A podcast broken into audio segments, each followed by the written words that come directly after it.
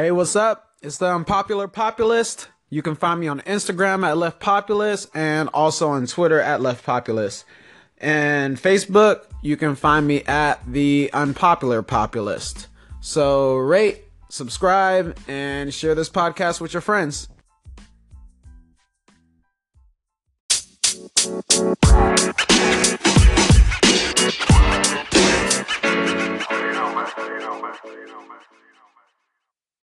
What up, everybody?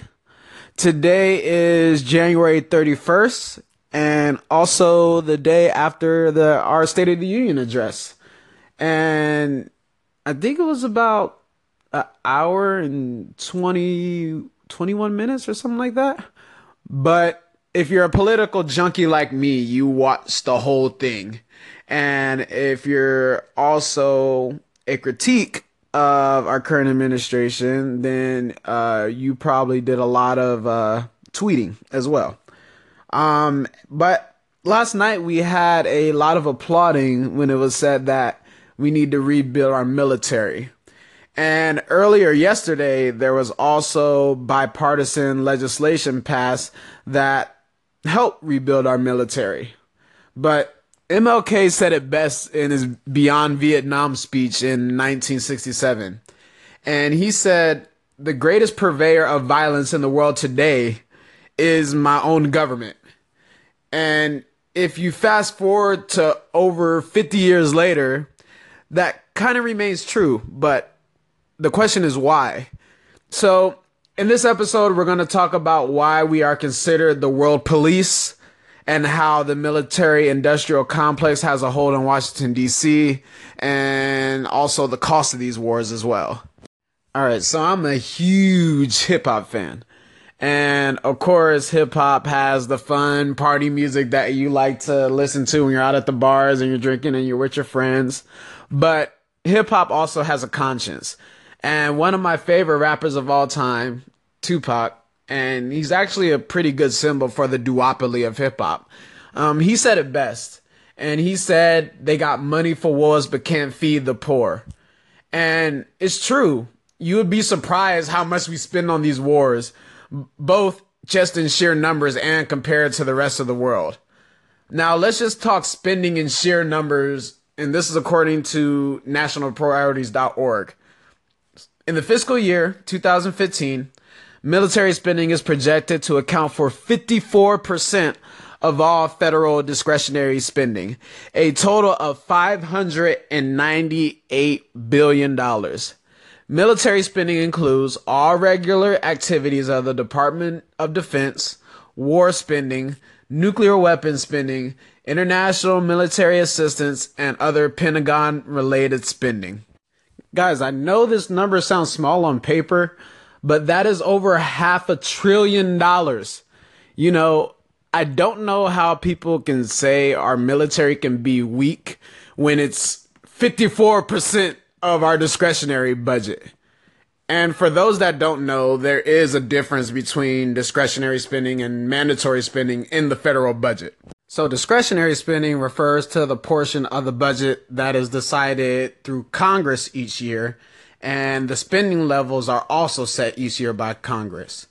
Mandatory spending is spending that Congress agrees outside of that annual process. And this is where we have our earned benefit programs like Social Security, Medicare, um, SNAP, which is AKA food stamps, and a significant amount on transportation and other things. So behind Social Security, Medicare, and the social safety net is the military. This is before things like, you know, education and housing and the environment. And it's funny because people always ask, how are you going to pay for healthcare or how are you going to pay for these quote unquote entitlements? Guys, we have the cost of college skyrocketing. We have hundreds of thousands of people that are homeless. And you have climate change happening all over the world. And this is what we decide to prioritize. Usually the rebuttal to that is we have to protect ourselves from the enemy. But I don't know why, but for some reason, people think that if we don't fight ISIS over there, they're going to end up at our doorstep tomorrow, which isn't going to happen. Uh, yes, I understand they're horrible people, but when you have things like the drone strike program, Obama's drone strike program that kills over 90% of civilians, I think Americans should reconsider where we spend our money. And the drone strike program is just one example. I mean, we're spending $150 billion a year just to maintain our military bases. And we have over 800 of them in 160 countries. And you would think that being in 160 countries that we would have a lot of allies, right? And of course, our allies have a military too, right? But let's see how much we spend compared to those other countries. We continue with the article from National Priorities. The U.S. outpaces all other nations in military expenditures. World military spending totaled more than 1.6 trillion in 2015. The U.S. accounted for 37% of the total. U.S. military expenditures are roughly the size of the next seven largest military budgets around the world combined. That is amazing. Now, look at who is after us China, Saudi Arabia, and you can pretty much bunch them with us because we provide a lot of military aid to them. Russia, the UK, India, France, and Japan. So pretty much all of those countries are, are our allies. And to be honest, guys, I don't know about you, but I really don't know who the hell we're afraid of if they're not on that list. But some way, somehow, we ended up becoming the world police. And now we're just literally blowing our money up. guys, I mean, do you know that we're currently in seven countries? We're in Afghanistan. We're in Iraq. We're in Syria.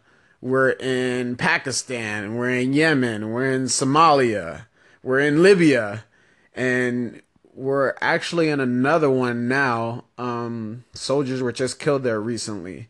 Now we're in Niger. So that's eight countries.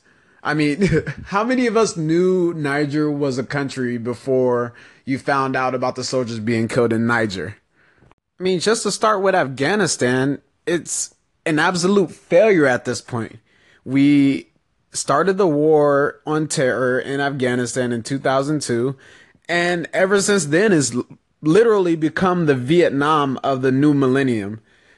I mean, at this point, any effort to stay in this broken nation is propelled by the military industrial complex and defense contractors that want to profit off this nearly endless conflict. And then the very next year in 2003, we're invading Iraq based off a lie saying that Saddam Hussein had weapons of mass destruction when we knew he didn't. And that invasion killed at least 500,000 Iraqi civilians.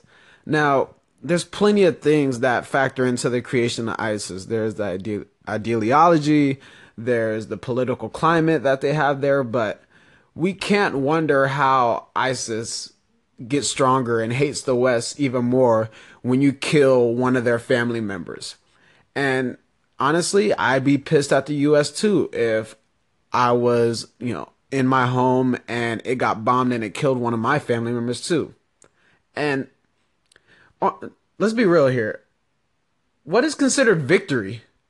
Defeat ISIS? Well, as soon as we leave, they're to come back. So are we to stay there forever? Because ever since then, we've been tacking on the war on terror to these other countries for their resources, actually. This is why we're so cozy with Saudi Arabia. They have huge amounts of oil and they're willing to play ball with us because if you don't know, we like to topple governments that don't do what we want them to do. And if you want a good example of that, just take a look at Libyan Gaddafi. And this is where the hypocrisy of our government lies because Saudi Arabia is one of the biggest human rights violators in the world. And we keep arming them to the teeth for their bomb fest in Yemen. They're killing nearly 50% of civilians. And guess what else? They're also arming Al Qaeda on the ground and also jihadists in Syria. So I don't see how we can be having this war on terror when we're arming these jihadists and then also Al Qaeda. And this is the same thing for Israel. They're currently doing apartheid against the people of Palestine. And Israel is establishing illegal settlements on Palestinian land. And to get a solution, you have to do what's best for both sides. But no, we want we want to support Israel who continues to bomb Gaza, kill 80% of civilians. They're taking out power plants and this leads to more rebellious Palestinians. We need a two-state solution, but by the looks of things, Israel and Palestine is going to be in perpetual conflict. I mean, the administration just recently recognized Jerusalem as Israel's capital. So that's just going to stir the pot for more conflict.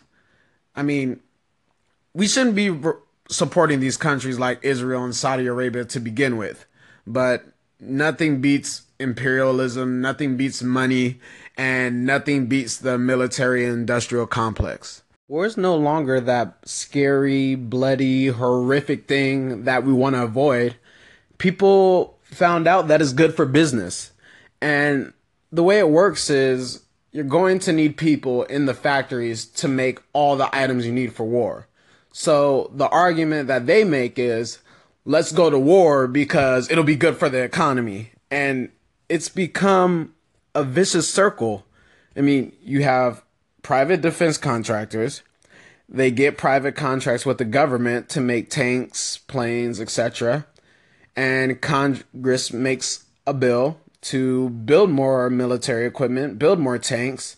And once these tanks and planes are built, lobbyists will kick that money back to the politicians in campaign contributions. And it's become this rinse repeat cycle. So all that money that should go to healthcare and education, it's going to the military industrial complex. And Dwight D. Eisenhower actually warned us about this in his farewell address in 1961, and we fell right into the trap.